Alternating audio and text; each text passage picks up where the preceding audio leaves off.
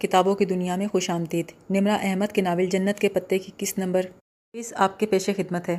رات وہ دیر سے روہیل کے ساتھ تایا ابا کی طرف گئی تاکہ جانے سے قبل ان سے مل لے اور طبیعت بھی پوچھ لے۔ وہ پہلے سے بہتر لگ رہے تھے۔ بولے تم بہن بھائیوں کا بھی آنا جانا لگا رہتا ہے۔ اور بھائی جہان کا کیا پروگرام ہے؟ جہان میرے ساتھ ہی واپس آئے گا۔ واپس آتے ہوئے روہیل نے پوچھا، سائمہ تائی صبح بتا رہی تھیں جہان تمہیں برقعے کی ضد کی وجہ سے چھوڑ کر چلا گیا ہے۔ حیا نے ایک گہری سانس لی اور روہیل کی طرف مڑی۔ تمہارے F S C pre engineering میں کتنے مارکس آئے تھے روہیل؟ میرے نو سو اکانوے۔ کیوں؟ جب تمہارے نو سو اکانوے نمبر آئے تھے تو سائمہ تائی نے کہا تھا کہ اس بار فیڈرل بورڈ والوں سے پیپرز گم ہو گئے، سو انہوں نے رینڈم مارکنگ کرتے ہوئے شیرینی کی طرح نمبر بانٹے ہیں۔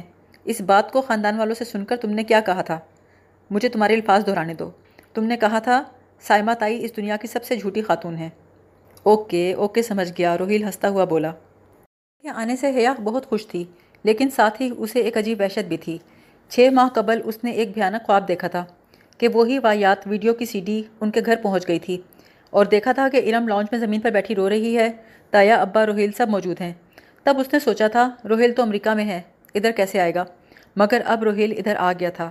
اس بھیانک خواب کے، اس بھیانک منظر کے سارے کردار یہاں موجود تھے۔ وہ سوچنے لگی جب وہ ترکی سے واپس آئے گی تو کیا اس کا استقبال اس خواب جیسا ہوگا؟ اس سے آگے وہ کچھ سوچنا نہیں چاہتی تھی۔ اگلی صبح اس کی استنبول کی فلائٹ تھی۔ استنبول ویسا ہی تھا جیسا وہ چھوڑ کے گئی تھی، وہی ٹاکسم کا مجسمہ آزادی، پتھروں کا وہی رنگ، ٹیولپس کی وہی مہک، استقلال جدیسی میں چلتے ہوئے وہی لوگ۔ فرق صرف یہ تھا پہلی دفعہ وہ ڈی جے کے ساتھ آئی تھی، دوسری دفعہ جہان کے ساتھ۔ اس دفعہ وہ دونوں ہی موجود نہیں تھے۔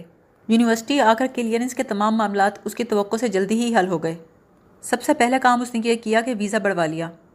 ان کاموں سے فارغ ہو کر وہ سیدھی بےو قدا پہنچی۔ ذرا سی دیر میں وہ بہارے گل کے سامنے موجود تھی۔ یہ حلیمہ آنٹی کے فرشی نشست والا کمرہ تھا۔ تم کہاں چلی گئی تھی حیا؟ سب مجھے چھوڑ کر چلے گئے، بہارے نے بہت اداسی سے کہا۔ تو بہارے تم نے بھی تو ایسی حرکت کی نا، تم نے اپنا پاسپورٹ کیوں جلا دیا؟ تاکہ وہ نیا پاسپورٹ دینے کے لیے میرے پاس آ جائے، بہارے نے کہتے ہوئے سر جھکا لیا۔ حیا نے بہت الجھ کر اسے دیکھا۔ اس کے نزدیک بہارے بہت سمجھدار بچی تھی، اس طرح کی بات کی اس نے بہارے سے امید نہیں لگائی تھی۔ لیکن بہارے تمہیں کیوں لگا ایسا کرنے سے وہ واپس آ جائے گا؟ حیا کیا تمہیں پتہ ہے عبدالرمان کدھر ہے؟ جہان گیا تھا، اس سے قبل ریسٹورنٹ میں کھانا کھانے کے دوران ہی دونوں نے آپس میں ٹھیک سے بات کی تھی۔ جب اس نے جہان سے واپسی کا پوچھا تھا تو اس نے کہا تھا میرا دل چاہتا ہے میں ماسن کی طرح کبوتر بن کر کسی غار میں چھپ جاؤں۔ پورے ترکی میں غاروں کے لیے کپادوکیا کا علاقہ ہی مشہور تھا، تو مجھے کپادوکیا جانا چاہیے۔ ٹھیک ہے، اس نے پرس سے موبائل نکالا اور تیزی سے فلائٹ انکوائری ڈائل کرنے لگی۔ مجھے بھی اپنے ساتھ لے چلو حیا، بہارے اب دبی آواز میں منت کرنے لگی تھی۔ پلیز، میں وعدہ کرتی ہوں میں اچھی بچی بن کر رہوں گی، تمہیں تنگ نہیں کروں گی۔ میں تمہیں کیسے لے کر جا سکتی ہوں؟ حیا مجھے ساتھ لے جاؤ۔ حلیمہ آنٹی میں چند دنوں کے لیے ازمیر جا رہی ہوں، کیا بہارے میرے ساتھ جا سکتی ہے؟ حلیمہ آنٹی بولی بہتر ہے عائشہ سے یا اس کی دادی سے پوچھ لو، اگر ان کو اعتراض نہ ہو تو مجھے بھی کوئی اعتراض نہیں۔ عائشہ کا نمبر بہارے سے لے کر اس سے اجازت لینا رسمی سی کارروائی تھی۔ حلیمہ آنٹی نے بتایا تھا بہارے کا پاسپورٹ عبدالرحمان ایک ہفتے تک بھجوا دے گا۔ میں نے جلدی جلدی اپنا بیگ تیار کیا اور اپنا گلابی پرس کندھے سے لٹکا کر بالکل تیار ہو کر اس کے ساتھ آ کھڑی ہوئی۔ حلیمہ آنٹی سے رخصت ہو کر وہ پہلی فیری لے کر استنبول واپس آئی تھیں۔ اپنے ڈورم میں آ کر اس نے بیگ میں بہارے کا سامان ڈالا، پھر اپنے چند ضروری کپڑے اور چیزیں رکھیں۔ جتنا سامان کم ہوتا اتنا ہی بہتر تھا۔ ہم عبدالرحمان کو کپادوکیا میں کیسے ڈھونڈیں گے؟ حیا نے سنی انسنی کرتے ہوئے وہی کمرے میں ٹہلتے ہوئے موبائل نمبر ملایا۔ رکو بہارے، میں ذرا فلائٹ بک کرا لوں پھر تم سے بات کرتی ہوں۔ عطا ترک ایئرپورٹ سے ان کو کیسری کے ایئرپورٹ کیسری ہوالانی کی صبح کی فلائٹ مل گئی تھی۔ حیا بہارے نے اس کے ساتھ چلتے ہوئے اس کے عبایا کی آستین ذرا سی کھینچی۔ ہم اسے کپادوکیا میں کیسے ڈھونڈیں گے؟ کل سے وہ کوئی تیسری چوتھی دفعہ یہ سوال دہرا رہی تھی۔ بہارے تیز چلو، ہمیں جلدی پہنچنا ہے۔ Tell me now. بہارے کے صبر کا پیمانہ لبریز ہو گیا تھا، وہ ایک دم زور سے چیخی تھی۔ حیا نے پلٹ کر اسے دیکھا، اطراف کے لوگ بھی ان کو دیکھ رہے تھے۔ حیا بہارے کے پاس گئی اور اس کے سامنے پنجوں کے بل بیٹھ گئی۔ اسے سمجھ نہیں آ رہا تھا کہ اسے کیسے سمجھائے۔ پھر اس نے پرس کھول کر ایک ڈبی نکالی۔ بہارے، اس ڈبی میں ایک ٹریسر ہے جو عبدالرحمان کا ہے۔ اس ٹریسر کا ریسیور اس کے پاس ہوتا ہے۔ جب کبھی میں اس کے قریب ہوتی ہوں چند میل کے فاصلے پر تو اس کو اپنے ریسیور پر پیغام مل جاتا ہے کہ میں اس شہر میں ہوں، تو اب میں کپادوکیا جا رہی ہوں۔ جگہ جگہ پھریں گے، جیسے ہی اسے پتہ چلے گا میں اس کے کہیں آس پاس قریب ہوں وہ یقیناً مجھے کال کرے گا اور میں اس کی کال کا انتظار کروں گی۔ بہارے نے سر ہلا کر اس کا ہاتھ پکڑ لیا۔ وہ ٹھیک سے سمجھ تو نہیں پائی تھی لیکن پہلے کی نسبت مطمئن ہو گئی تھی۔ کپادوکیا کی تاریخ یہ تھی، آج سے لاکھوں برس قبل اناتولیا کے پہاڑوں میں لاوا پھٹا تھا. یہ لاوا پہاڑوں کی چوٹیوں سے بہتا ارد گرد کے میدانوں میں دور دور تک پھیل گیا. کئی صدیاں اس لاوے کو سوکھنے میں لگیں اور تقریباً تیس لاکھ برس قبل یہ لاوا مکمل طور پر خشک ہو گیا. مگر بارش اور کٹاؤ کے بعد یہ اپنے پیچھے زمین کے چہرے پہ ایک عجیب و غریب علاقہ چھوڑ گیا.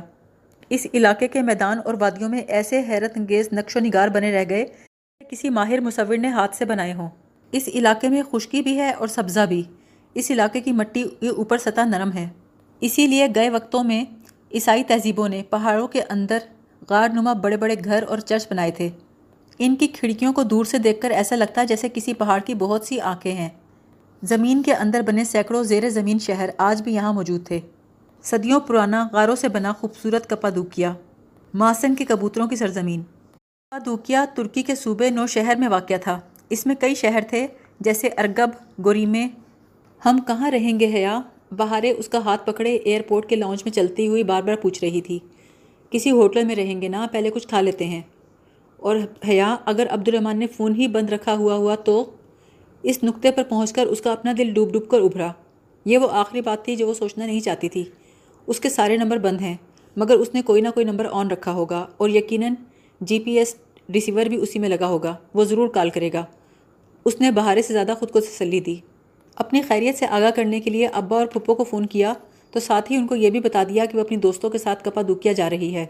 ایسا حیا نے اس لیے کیا کہ اگر جہان نے پھپھو سے رابطہ کیا تو وہ جان لے گا کہ وہ کپادوکیا گئی ہے. وہ دونوں ایئرپورٹ کے کیفیٹیریا میں آئیں اور ایک میز کے قریب اپنا سامان رکھ کر کرسیاں کھینچیں. ترکی میں لڑکیوں کا تنہا سفر کرنا عام سی بات تھی مگر پھر بھی چند لڑکے ان کی طرف متوجہ ہو گئے اور مڑ مڑ کر دیکھنے لگے. ایک لڑکا تو ڈائریکٹ بات چیت پر آ گیا. مس، اگر آپ کو ہوٹل چاہیے تو میں آپ کی مدد کر سکتا ہوں.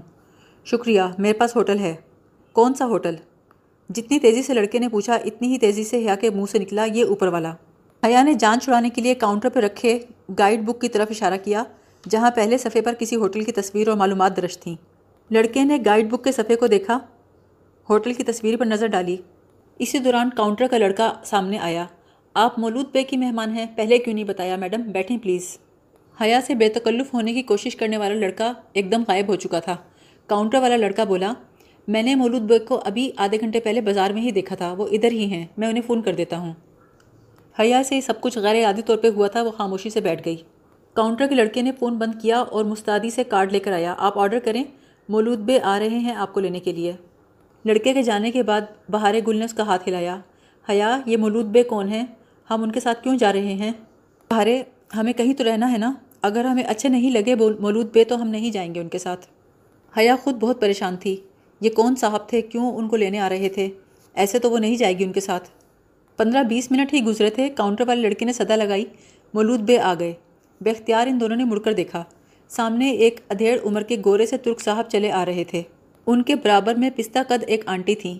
دوسری طرف ایک لمبا لڑکا انیس بیس برس کا ہوگا، اس کے ساتھ اسی عمر کی ایک لڑکی. لڑکی نے دور سے ہی انہیں ہاتھ ہلایا. بہارے اچھمبے سے بولی، کیا یہ تمہارے رشتہ دار ہیں؟ نہیں، میں تو اس فیملی کو جانتی بھی نہیں. وہ لوگ قریب آئے. مرحبا، ہمیں دیر تو نہیں ہوئی؟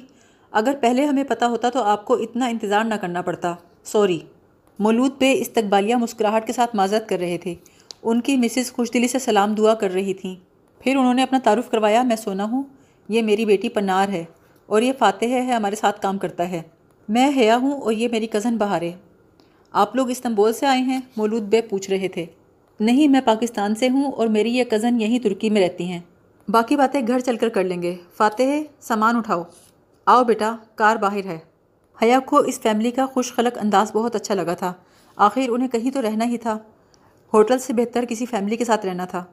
یہ یہاں کا عام رواج تھا کیونکہ اس خطے میں ٹورزم بہت زیادہ ہوتا ہے تو اکثر لوگوں نے اپنے گھروں کو ہی ہوٹل کی شکل دی ہوئی ہوتی ہے. مولود بے کا ہوٹل ارگپ میں تھا. تقریباً گھنٹے کی ڈرائیو تھی. کھڑکی کے اس پار کپادوکیا کا خشک علاقہ نظر آ رہا تھا. دور کہیں وہ پہاڑ دکھائی دیتے تھے جو اپنے اندر کا سارا لاوا انڈیلنے کے بعد اب پرسکون کھڑے تھے. مولود بے کے ہوٹل کا نام آشیانہ تھا. یہ ایک ننھی سی پہاڑی کو کاٹ کر بنایا گیا تھا. سامنے سے دیکھنے پر بنگلہ لگتا تھا. ایک طرف باہر سے جاتی ہوئی سیڑھیاں، اوپر ٹیرس. ٹیرس اور گراؤنڈ فلور دونوں کے برآمدے محرابی تھے. اندر آدھے کمرے پہاڑ کو کاٹ کر بنائے گئے تھے. وہ کوئی بہت اونچی پہاڑی نہیں تھی. ہوٹل کی چھت سے بھی ذرا کم تھی. ہوٹل کی پشت اس پہاڑی میں گویا دھسی ہوئی تھی چھوٹا سا خوبصورت سا آشیانہ۔ مولود بے کا کپادوکیا میں ایک خاص مقام تھا۔ اتفاق سے آج ان کے ہوٹل کے سارے کمرے خالی تھے، صرف بہارے اور وہ ہی ان کی مہمان تھیں۔ یہ ہے تمہارا کمرہ، مجھے لگا تمہیں پسند آئے گا، لیکن اگر بدلنا ہو تو ابھی بتا دو۔ مسز سونا ان کو اوپری منزل کے کمرے میں لے کر آئیں۔ یہاں کے کمرے سرمئی سنگ مرمر سے بنے تھے، کونوں میں زرد بلب لگے تھے۔ سارے بلب جلا دو تب بھی کمرے میں غار کا نیم مدھم اندھیرا برقرار رہتا تھا۔ فرش پر ہر طرف سرخ قالین بچھے تھے۔ اس کمرے میں ایک ڈبل بیڈ تھا اور ایک صوفہ۔ باہر ٹیرس پر گول گول میزیں تھیں جن کے گرد کرسیوں کے پھول بنے تھے۔ وہاں بیٹھ کر دیکھو تو کھلا آسمان اور سارا کپادوکیا صاف دکھائی دیتا تھا۔ اتنی خوبصورت جگہ پہ بھی نامعلوم سی اداسی تھی۔ اگر جہان نے واقعی ریسیور آف کر دیا ہوا تو آشیانہ شہر سے ذرا الگ تھلگ تھا۔ مولود بے نے بتایا وہ جہاں جانا چاہیں گی ڈرائیو وہ انہیں ڈراپ کر دیں گے۔ شام کو مسز سونا اور فاتح شہر جا رہے تھے، حیا ان کے ساتھ ہی چلی گئی۔ حیا کی ٹریسر والی ڈبی پرس میں ہی تھی۔ اس کا خیال یہ تھا اگر وہ کہیں آس پاس ہوا تو اس کی وجہ سے وہ جان لے گا کہ حیا کہیں قریب ہی ہے۔ ساری شام پھرنے کے بعد وہ رات کو واپس آئے، لیکن فون نہیں بجا۔ حیا، کیا عبدالرمان کال نہیں کرے گا؟ اس نے صبح سے کوئی دسویں بار پوچھا تھا۔ بہارے، مجھے نہیں پتہ۔ آ جاؤ نماز پڑھ لو، تم نے بھی نماز نہیں پڑھی۔ ہاں حیا، میں بھی پڑھتی ہوں، دراصل مجھے بہت نیند آ رہی ہے، میری تو آنکھیں بند ہو رہی ہیں۔ ذرا سی دیر میں وہ ہوش و خرد سے بیگانہ ہو کر سو چکی تھی۔ نماز پڑھ کر وہ دعا کے لیے اٹھے ہاتھوں کو یوں ہی دیکھنے لگی۔ کتنا عرصہ ہوا جب اس نے دعا مانگنی چھوڑ دی تھی، ویسی جیسی ڈی جے کے لیے مانگی تھی، دوبارہ ویسے نہ مانگ سکی۔ کچھ تھا جو ڈی جے کے ساتھ ہی مر گیا تھا۔ پھر اس نے خدا سے معافی مانگی، پھر استقامت مانگی۔ لوگ، رشتے ناتے، سب کچھ تو اس کے پاس تھا، سب کو یہی چاہیے ہوتا ہے نا، اسے بھی چاہیے تھا۔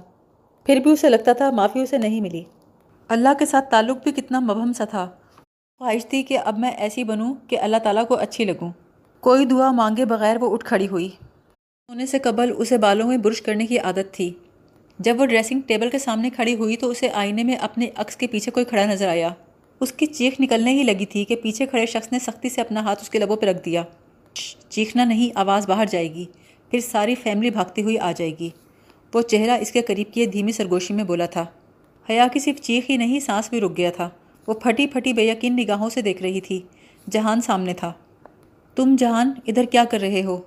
یہی سوال میں تم سے پوچھنے آیا ہوں حیا، تم ادھر کیا کر رہی ہو؟ وہ جیسے بہت غصہ ضبط کر کے بولا۔ تم اندر کیسے آئے جہان؟ حیا، اگر مجھے ذرا بھی اندازہ ہوتا کہ تم میرے پیچھے یہاں تک آ جاؤ گی تو میں تمہیں کبھی نہ بتاتا کہ میں کہاں جا رہا ہوں۔ تمہارے پیچھے؟ بھلا مجھے کب بتایا تھا کہ تم کہاں جا رہے ہو؟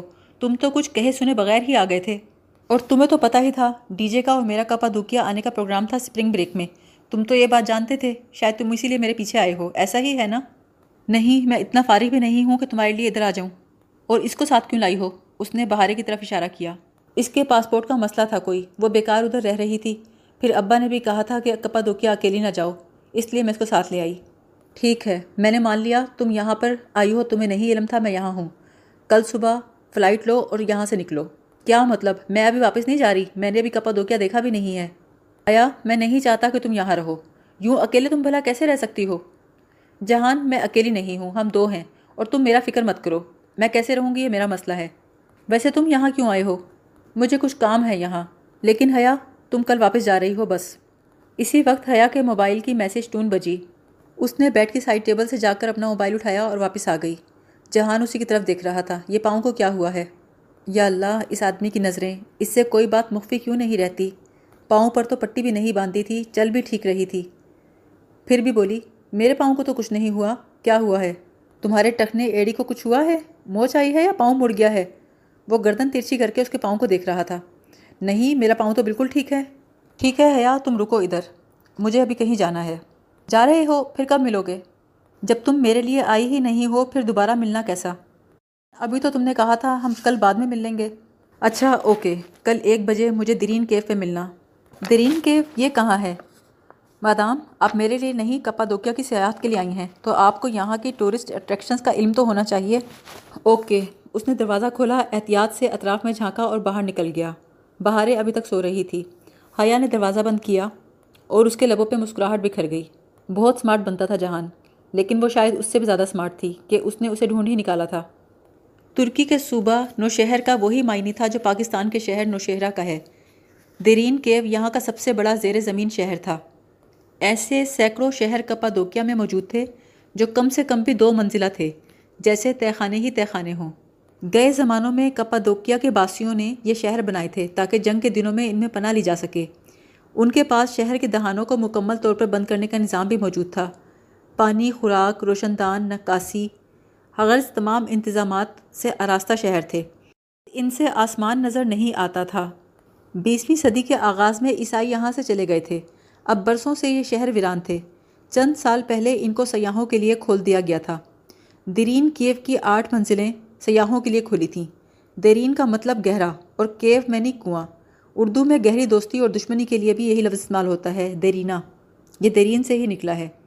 مولود بے نے اسے، بہارے اور اپنی بیٹی پنار کو ایک لمبی ڈرائیو کے بعد دیرین کیو میں ڈراپ کیا۔ شہر کی داخلی سرنگ پر سیاحوں کی قطاریں لگی تھیں۔ دیرین کیو باہر سے یوں لگتا جیسے ایک چھوٹی سی پہاڑی ہو جس کی دیواروں میں بہت سے سوراخ تھے۔ سرنگ دور سے ہی اندھیری لگ رہی تھی۔ بہارین نے پنار کی انگلی پکڑ رکھی تھی، وہ آگے پیچھے سرنگ میں داخل ہوئیں۔ اندر گائیڈ ان سب سیاحوں کی رہنمائی کرتا جا رہا تھا۔ رش کافی تھا اور راہداریاں تنگ تھیں، بعض جگہیں تو اتنی تنگ تھیں کہ دونوں اطراف کندھے دیواروں سے ٹکراتے، اور بعض جگہیں اتنی نیچے کہ گردن جھکا کر کمرے میں داخل ہونا پڑتا۔ چند راہداریوں اور سیڑھیوں سے گزر کر سب سیاح ایک بڑے کمرے میں جمع ہو گئے تھے۔ سیاحوں کے سوال اور اونچی آواز میں بولتا ہوا گائیڈ، عجیب مچھلی بازار لگ گیا تھا۔ پنار، تم بہارے کا خیال رکھنا، میں بس ابھی آ رہی ہوں، تم جاؤ انجوائے کرو، میں اس کا خیال رکھوں گی۔ حیا سیاحوں والے کمرے سے نکلی تو آگے بھی کمرے ہی تھے، ہر طرف کمرے ہی کمرے، راہداریاں ہی راہداریاں۔ دیواروں پر دور دور مشلیں لگی ہوئی تھیں۔ وہ ایک طویل راہداری میں بلا وجہ ہی چلنے لگی۔ حیا، کسی نے اس کے کندھے کو ہلکا سا چھوا، بس ڈر گئیں۔ جہان اس کے سامنے آیا، اتنی جلدی ڈر گئیں؟ کل تو مجھے کہا تھا اکیلے کپادوکیا میں رہ سکتی ہو۔ جہان کے ساتھ ساتھ چلتی ہوئی وہ ایک اور کمرے میں داخل ہوئی۔ کل کچھ کہا تھا میں نے حیا، کیا یہی کہ تم واپس جا رہی ہو یا نہیں؟ اور جہان، میں نے بھی کہا تھا کہ میں واپس نہیں جا رہی، مگر کیوں؟ کیونکہ میں تمہارے لیے نہیں کپادوکیا دیکھنے کے لیے آئی ہوں، لیکن حیا میں چاہتا ہوں تم یہاں سے چلی جاؤ، اتنے دن کیسے رہو گی ادھر؟ میں نے وہ ویڈیو کھول لی تھی، جہان کے چہرے کی بجائے اس کے سائے کو دیکھتے ہوئے بہت رسان سے بولی۔ لمحے بھر کو سناٹا سا چھا گیا، جہان بالکل چپ ہو گیا۔ حیا کو لگا وہ ابھی ہنس دے گا، لیکن اس کی بجائے وہ بولا، تو تمہیں ابھی تک اندازہ نہیں ہوا کہ میں کیوں تمہیں یہاں سے بھیجنا چاہتا تھا؟ جہان کے انداز میں پہلے سے بھی زیادہ سنجیدگی تھی۔ لیکن جہان، میرے یہاں ہونے سے تمہیں کیا مسئلہ ہے؟ مجھے تمہاری فکر ہے حیا، میں چاہتا ہوں تم محفوظ رہو، اور یہ محفوظ جگہ نہیں ہے، وہ کافی غصے سے بولا۔ تو جہان، واپس جانے سے میں محفوظ ہو جاؤں گی؟ ہاں بالکل، مجھے یہاں سے دو چار دنوں میں انقرہ جانا ہے، پھر وہاں سے ایک اور شہر، ادھر سے شام، اس کے بعد میں چند دنوں میں اسلام آباد آ جاؤں گا، میں تم سے وہیں ملوں گا، لگتا ہے روہیل کے ولیمے تک میں پہنچ جاؤں۔ جہان، تم میری حفاظت چاہتے ہو، لیکن کیا گارنٹی ہے اس بات کی؟ ہو سکتا ہے واپسی پر میری فلائٹ کریش ہو جائے۔ چند لمحے وہ چپ رہا، پھر بولا، ایسے مت کہو حیا۔ نہیں جہان، مجھے بولنے دو، پھر کیا گارنٹی ہے کہ میں وہاں محفوظ رہوں گی؟ ہو سکتا ہے کوئی پرانا دشمن مجھے گاڑی تلے کچل دے، ہو سکتا ہے جہان یہ ہمارا آخری سفر ہو، تب بھی کیا تم میرے ساتھ نہیں کرنا چاہو گے؟ لیکن حیا، میں صرف تمہیں محفوظ دیکھنا چاہتا ہوں، وہ بے بسی سے بولا۔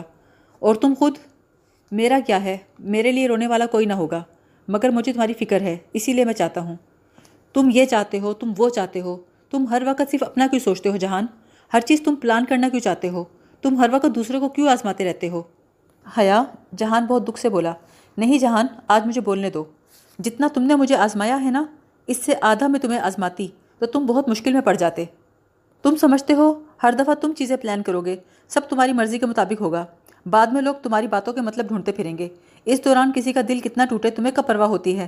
تم دوسروں کا کبھی نہیں سوچتے، پتہ ہے دوسرے خود تمہاری دوسری طرف کی کہانی سمجھ لیں گے، یہ کر لو تو وہ ہو جائے گا، وہ کر لو تو یہ ہو جائے گا، میں مزید تمہارے ان پلانس کے مطابق نہیں چل سکتی۔ جہان نے ہاتھ جیبوں سے نکال کر سینے پہ لپیٹ لیے تھے اور جوگر سے زمین کو کھرچ رہا تھا، اس کے چہرے پہ اداسی کے ساتھ سنجیدگی بھی تھی۔ اور بھی جو کچھ بھرا ہے میرے خلاف وہ بھی نکال دو، کہہ دو جو کچھ کہنا ہے، میرے اندر جو بھی بھرا ہو تمہیں پرواہ نہیں ہے۔ سے برقعے پر بحث کر کے چپ چاپ چلے آئے، سارے خاندان میں میرا تماشا بن گیا۔ ہر دفعہ تم سوچتے ہو کہ بعد میں منا لو گے، کیا منا لینے سے دل پہ لگے زخم مٹ جاتے ہیں؟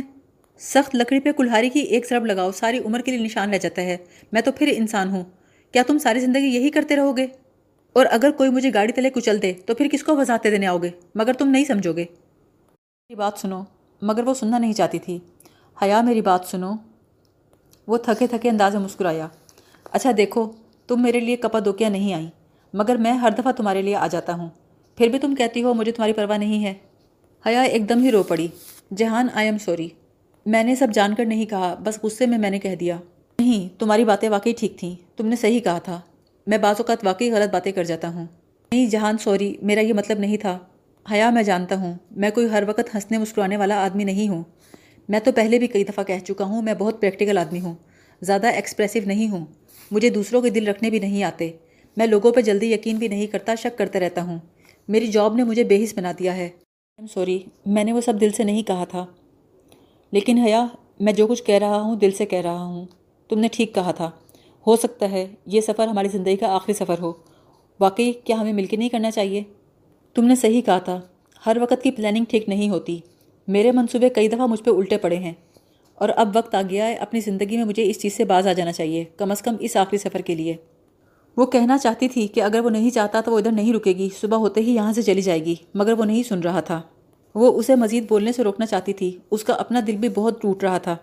جہان پھر بولا، بہت دفعہ ایسا ہوا، میں تمہیں وہ سب بتانا چاہتا تھا جو میں نے اس ویڈیو میں محفوظ کیا تھا، مگر میں یہ نہیں کر سکا، میں کچھ پا لینے کے بعد کھونے سے ڈرتا تھا، شاید مجھے تم پر اعتبار نہیں تھا کہ تم مجھے سمجھو گی، اب شاید تم سمجھ سکو، اس وقت تم نہ سمجھتی۔ خیر، جو ہوا سو ہوا، اب مجھے تمہارے یہاں رہنے سے کوئی مسئلہ نہیں، میں صرف تمہارے لیے فکر مند تھا، کل مجھے انقرہ جانا ہے ایک ہفتے کے لیے، پھر واپس کپادوکیا آ جاؤں گا، کچھ دنوں بعد اپنے ملک واپس چلاؤں گا، بس مجھے تمہاری پریشانی تھی کہ تم میرے بغیر ادھر اکیلی نہ رہو، ویسے تم تو کپادوکیا دیکھنے کے لیے آئی ہو نا، میرے لیے تو نہیں۔ کل میں چلا جاؤں گا، میری واپسی تک اگر تم یہی ہوئی تو ہم دوبارہ مل لیں گے۔ کیوں جانا ہے؟ ایک کام ہے۔ کیسا کام؟ ایک ضروری کام ہے حیا، جب ابا کی ڈیتھ ہوئی تھی نا، تو اسی کام کے لیے جرمنی گیا ہوا تھا، اب میرے پاس چند دن ہے تو سوچا اس کام کو مکمل کر لوں۔ آ کر بولی، اوکے بات ختم، لیکن اب ایسے مت کہنا کہ یہ ہمارا آخری سفر بھی ہو سکتا ہے۔ بس چلوں گا۔ جہان نے کھڑکی کا پردہ ذرا سا سرکا کر باہر جھانکا، پھر بولا، آشیانہ کے نئے مہمان آ گئے ہیں غالباً، باہر بہت رش ہے، ان کے ادھر ادھر ہونے تک انتظار کرنا ہوگا، تم تھکے ہوئے لگ رہے ہو، تھوڑا ریسٹ کر لو۔ وہ جہان کو وہیں چھوڑ کر باتھ روم میں گئی، چہرے پہ پانی کے چھینٹے مارے، تولیے سے اپنا چہرہ ذرا تھپ تھپایا، بال برش کیے، واپس آئی تو جہان سر ہاتھوں میں دیے بیٹھا تھا۔ جہان، حیا نے اسے پکارا تو جہان نے سر جھکائے جھکائے ہاتھ کی پشت سے ہونٹوں کے اوپر چھوا، خون کے قطرے، وہ کھڑی ہی کھڑی رہ گئی۔ جہان، تمہاری ناک سے خون آ رہا ہے۔ وہ بنا کچھ کہے تیزی سے اٹھا اور باتھ روم کی طرف لپکا۔ حیا نے کھلے دروازے سے دیکھا، ٹوٹی فل کھولے وہ سنک پہ جھکا، ناک اور چہرے پہ پانی ڈال رہا تھا۔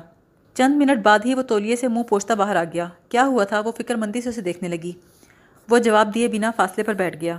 جہان، بتاؤ نا، نکسیر کیوں پھوٹی اتنی گرمی میں؟ کیا پہلے بھی کبھی ایسا ہوا ہے؟ کتنے سوال کرتی ہو تم، وہ اکتا کر بولا۔ جتنے بھی کروں، مجھے حق ہے اس کا، اب بتاؤ کیا ہوا تھا۔ جہان کے انداز سے لگتا تھا کوئی بات ہے جو وہ چھپانا بھی چاہتا ہے اور بتانا بھی چاہتا ہے۔ بالآخر وہ دھیرے سے بولا، انقرہ میں میری سرجری ہے، انٹراکرینل سرجری، کھوپڑی کو کھول کر کی جاتی ہے۔ اس نے رک کر حیا کے تاثرات دیکھے، وہ پلک جھپکے بنا اسے دیکھ رہی تھی۔ جب میں جیل میں تھا حیا، ادھر آنکھ کے قریب ایک زخم آیا تھا، جس چیز سے وہ مجھے مار رہے تھے کوئی کیل تھی، وہ کیل یہاں گھس گئی تھی، ایک اشاریہ ایک انچ کی کیل۔ یہ میرے سر کا درد اور کچھ عرصے سے نکسیر پھوٹنے کی تکلیف سب اسی کی وجہ سے ہے، اسی کو نکالنے کے لیے سرجری کروانی ہے۔ کیل آگے ٹریول کر لے گی، اور اگر یہ سرجری ناکام ہو گئی تو میری بینائی بھی جا سکتی ہے، یا مستقل معذوری بھی ہو سکتی ہے۔ جن دنوں ابا کی ڈیتھ ہوئی تھی نا، تب میں اسی کی سرجری کے لیے جرمنی گیا ہوا تھا، لیکن ہمت نہیں ہو سکی، اس لیے آپریشن سے اٹھ کر آ گیا۔ اچھا، جہان کی توقع کے برعکس حیا نے اسبات میں سر ہلایا، کوئی شدید تاثر دیے بغیر وہ بولی، پہلے جرمنی سے کروانے گئے تھے آپریشن، تو اب انقرہ سے کیوں؟ ان دنوں میرا ترکی سے باہر رہنا ضروری تھا، اس لیے میں جرمنی چلا گیا، لیکن ابھی فی الحال مجھے کچھ دن یہیں رکنا ہے، تو میں ان دنوں کو ضائع کرنا نہیں چاہتا۔ کل میری سرجری ہے، میں ایک گھنٹے بعد انقرہ کے لیے نکل جاؤں گا، اگر سب ٹھیک ہو گیا تو واپس آ جاؤں گا، تب تک تم چاہو تو یہیں رہ لو۔ جہان، تب تک میں تمہارے ساتھ رہوں گی۔ حیا پلیز، تم بہارے کا کیا کرو گی؟ جہان، تم فکر نہ کرو، میں اسے ہاسپٹل نہیں لاؤں گی، کچھ نہ کچھ کر لوں گی، بس تم مجھے شیڈول سمجھا دو۔ حیا، تم ایک بار پھر سوچ لو، تمہیں میرے ساتھ آنا چاہیے کہ نہیں، اپنی وجہ سے تمہیں مسئلوں سے دوچار نہیں کرنا چاہتا۔